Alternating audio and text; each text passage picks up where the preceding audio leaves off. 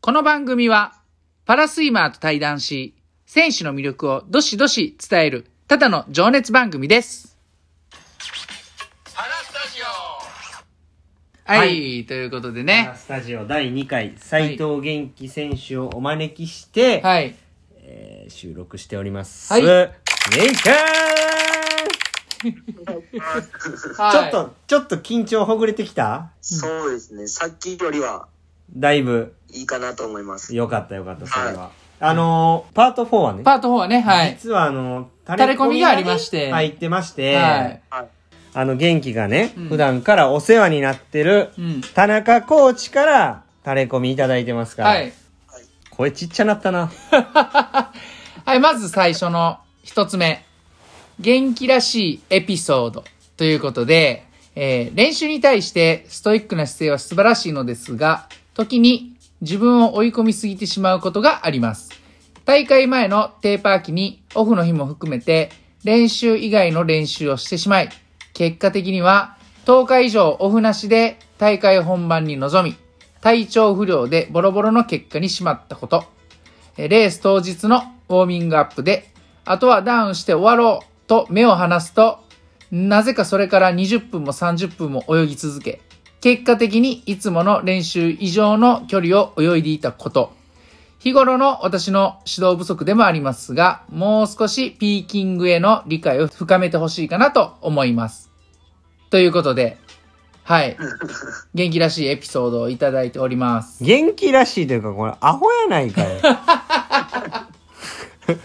まああの、とにかくストイックなんでしょうね。1時間歩いて行って、1時間歩いて帰るぐらいですから。まあまあ、確かにね。 練習現場までう、ん。ははい。とにかくストイックないはい。選手ということでね。はいはいはいはい。はい垂れ込みをいただいて。どうですか、元気くん。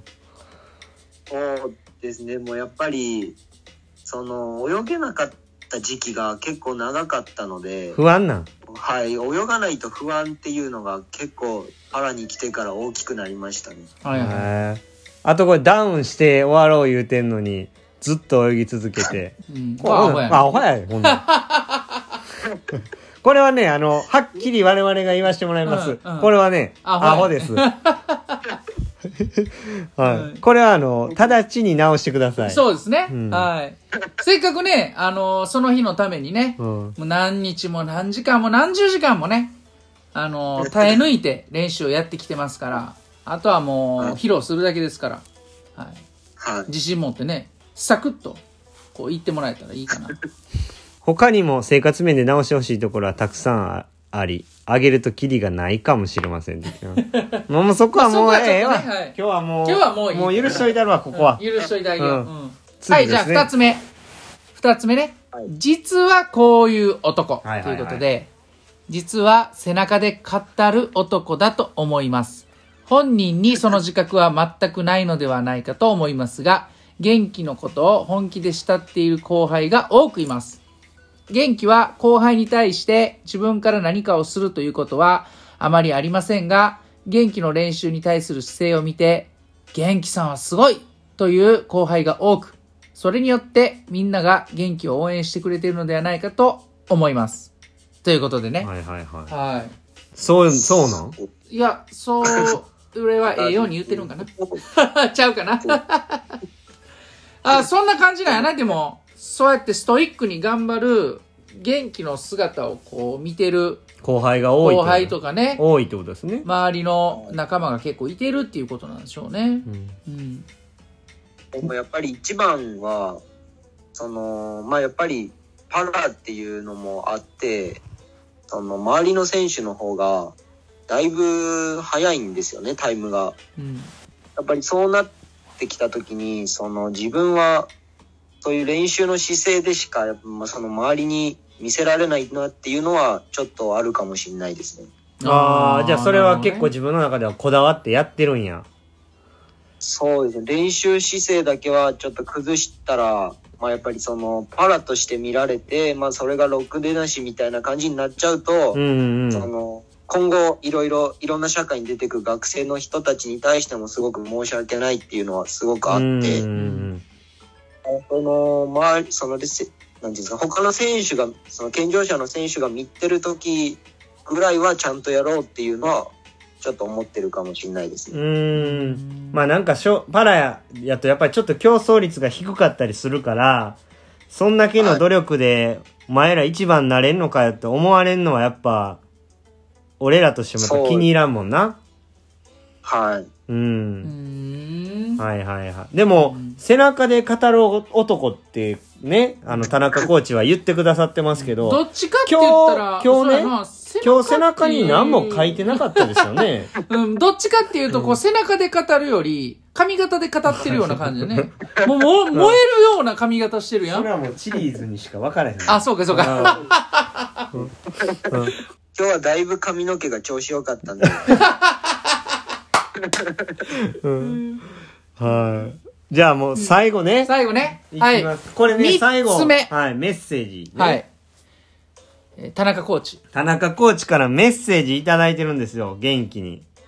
はい。はい。ちょっと照れくさいかもしれんけどね、これね。はいそうですね。じゃあ行きます。えー田中コーチから元気へメッセージ。目標を達成させる力はもうついています。自分の力を120%出そうとせず、自分の力を信じてレースに臨むこと。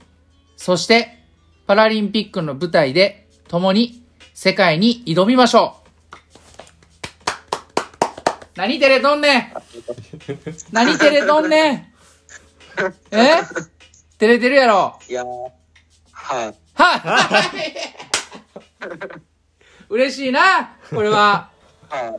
うんいいこと言いますね。うんね僕熱いよ。僕も田中コーチに見てもらおうかな。うんもう言ってくれて。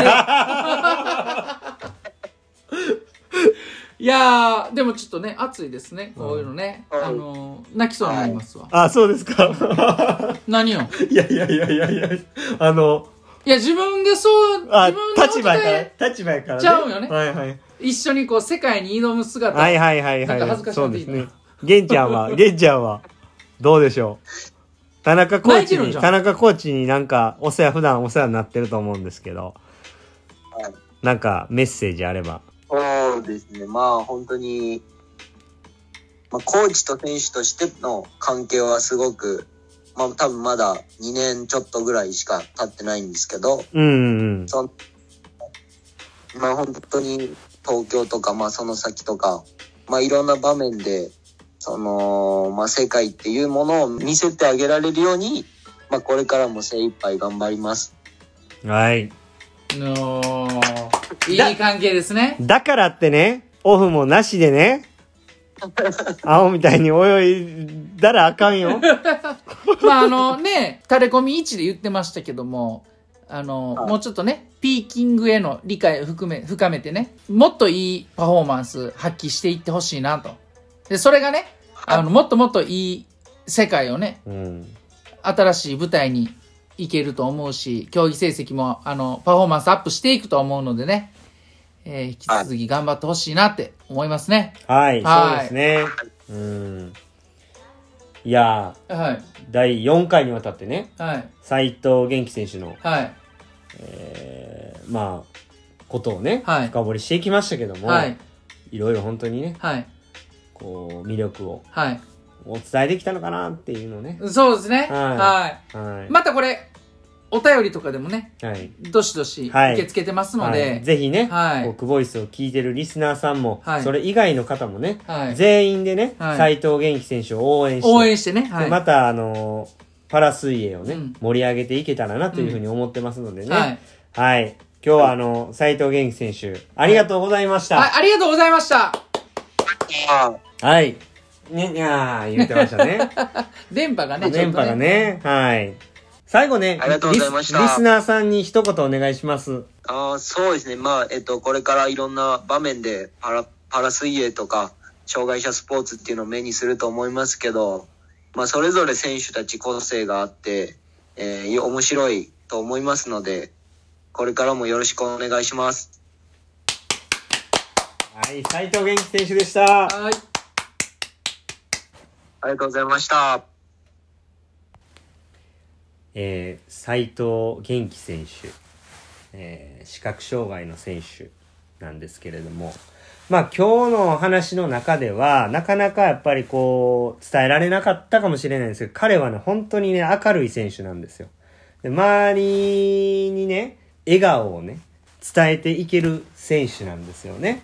で、なぜ僕がこの2回目に彼を、ね、指名したかというと、まあ、彼がこの次世代をね、引っ張っていく中心になってほしいという思いを込めてるんですよ。彼にはその力があると僕は信じています。はい。なので、こう、これからのね、パラ水泳をね、は俺が引っ張っていくんだとね、いう気持ちでね、今後もね、頑張っていってほしいなと思います。田中コーチとね、共にね、世界で挑む姿を期待して、これで今日終わりにしたいと思います。ありがとうございました。